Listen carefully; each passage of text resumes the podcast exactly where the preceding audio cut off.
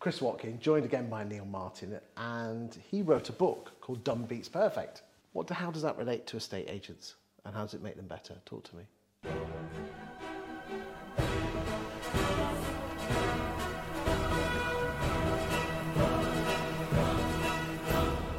Okay, so done beats perfect. First of all, I want to clarify something. Done beats perfect doesn't mean any old junk's going to do, right? It's not about just throwing something out into the world at the minimum, you know, the minimum level. It's about doing things to the best of your ability today.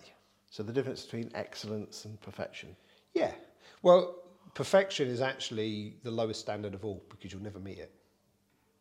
I like that. Okay. So don't try and be perfect. Just try and do your best. Okay. I um I first used the line done beats perfect in a video when I misquoted someone else. We talked about sampling content. I'd read a line, done is better than perfect, in the book by Sheryl Sandberg from Facebook. And um, I referred to that line at the beginning of the video, and at the end of the video, I said it as done beats perfect. And for whatever reason, it stuck. And I ended up using it on stage, ended up using it in other videos, other bits of content, whatever. And as we, you know, as I started to use it more, I started thinking, well, hang on, what does that mean? How can I break that down? How can I put more detail on it, put more meat on the bones? Um, with the last couple of years being the way they are, and you know, less speaking engagements because there were no live events and stuff, I thought, how do I take some of this stuff and distill it into the book? And I mean, the book goes deep into all of the different areas, but I'll give you the headlines, which are the four main parts, which are the D O N E. Yeah. So the first thing that every single person needs to do this applies to all areas of your life, but in particular in your business, is decide what's the outcome you're trying to create. That's the D. That's the D. The D stands for decide. So decide what is the outcome you're trying to create, but more importantly, decide who you need to who you need to be in order to create it. Oh. Because it's really easy to say, oh yeah, I want to get my revenue to this this number. Or, oh, okay, I want to get to, you know, I've got one branch and I want to get to three, or I've got five branches and I want to get to 10, or, you know, actually I want to have less branches and have like a central management hub, or whatever, you, whatever your thing is, right? It's really easy to, to figure that out. The thing you really need to figure out is, okay, how do I need to show up to make that happen? It's about deciding who you need to be. And we talked a little bit about like unconscious terrorists mm-hmm. and all this kind of stuff. Like, how do I get a deeper understanding of, of me? Now, one of the things that I, again, I've been saying for years now is I hear loads of, particularly a lot of like personal development um, speakers and gurus and things talking about, you know, level up, level up, level up, business coaches, level up, level up. I tell them if you want to level up, first you've got to level in. What do you mean by that? I mean, you've got to dig deeper on who you are. Mm-hmm. Peel the layers back. What's going on inside Chris right now? Who is Chris? How well does Chris know Chris? Self awareness. Self awareness and also self design. What do you mean by that? You seen the film Rocket Man? Yes. Okay, there's a line in Rocket Man where Elton John's, I mean, it's Elton John, but it's whether he actually said the words or not, I don't know. But it's Elton John, or is it Elton John or is someone talking to Elton John? I think someone talking to Elton John. And they said, you know, in order to be the person you're, you're destined to be, you have to kill the person you were born to be. Or words along those lines, right? So it's basically, you know, Who's the person I am now? Who's the person I want to be? You know, what's my life like now? What's the life I want to have? Okay, who do I need to be to have that life? Now, you also need to ask yourself, do I really want to be that person? Because mm-hmm. there may be some changes you need to make in terms of how you show up. You go, actually, that's not who I want to be. So maybe I don't really want that outcome because if that's what it takes, maybe that's not me after all. But at least you're aware of it. But at least you're aware of it and you can think about it. Okay. You know? So the first thing is that decide. Second bit, operate. Now, you've heard the term fake it till you make it. Mm. I hate that term. It's bad advice. Because if you feel fake, will you ever show up at your best? So I don't talk about fake it to make it. I'll talk about operate as if. As in, operate as if you are the person you're destined to become. That's what my area manager used to say when I was, you know, if you want to be an area manager as a branch manager, act. Act as if you are one. Exactly, right? Behave in that way. Develop those traits, develop that kind of personality, those kinds of habits, those kind of behaviors. Show up that way. But embrace the fact you're on a journey. So don't go, oh yeah, I'm faking it. I, I, I know how to be this person. No, you don't. You're learning. And accept the fact that you're learning. and seek the support and the help that you need to learn. People don't like to ask for help though.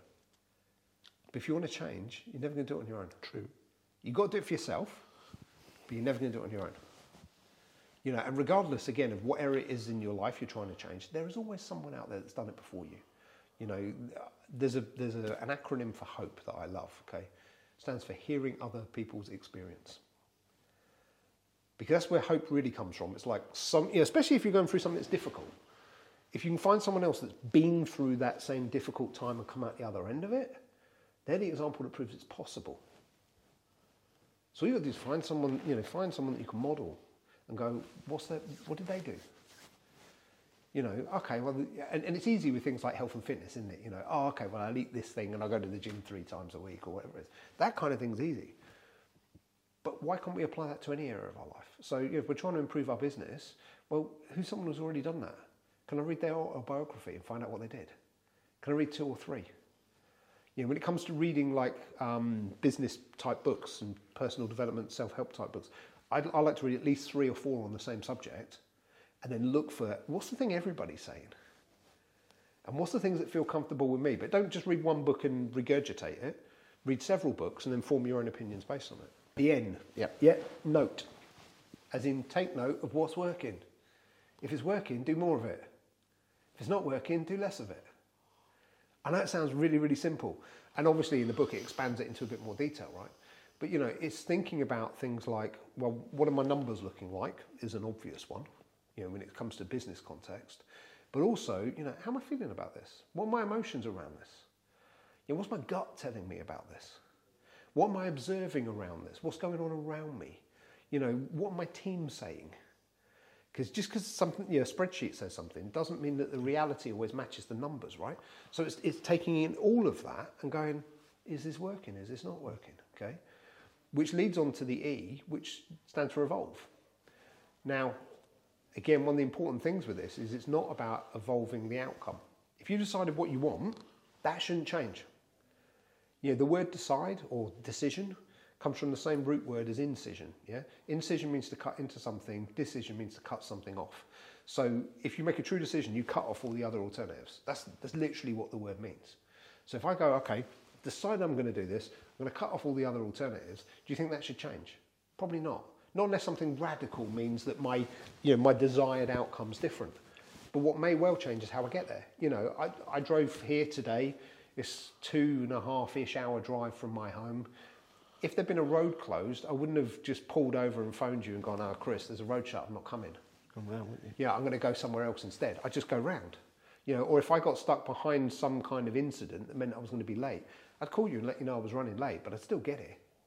Yeah. You know, and that's the thing. So, but so many of us in life, it's like, you know, I've got a flat tire on my car. Instead of fixing the flat tire, I'm going to let the air out of the other three. You know, I'm going to phone up the scrap merchant and go, how much will I get for this car? It's got a flat tyre. It sounds ludicrous and we'd never do it. But how many times in business or in something like our health and fitness, or how many times have we seen people do that? Where they go, there's this one little bump in the road and that means it's not working, so I'm going to give up. Yeah, how many times has someone sent an email out that almost nobody opened?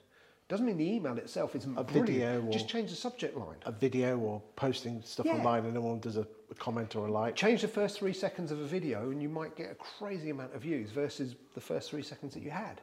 You know, if you don't grab attention, it ain't going to work. And sometimes, literally, all we need to do is change those first few seconds, and the whole the whole game's changed. You don't have to change the rest of the video because the message was good. You know, the email, the, the content might be brilliant, but the subject line that's not. Send the same email again in like a week's time with a different subject line. They won't remember, will they? No, well, if they didn't read it, they don't No. know. And You that's all in this book here. Most of it. Excellent. Thank you for your time today. Thanks, Chris.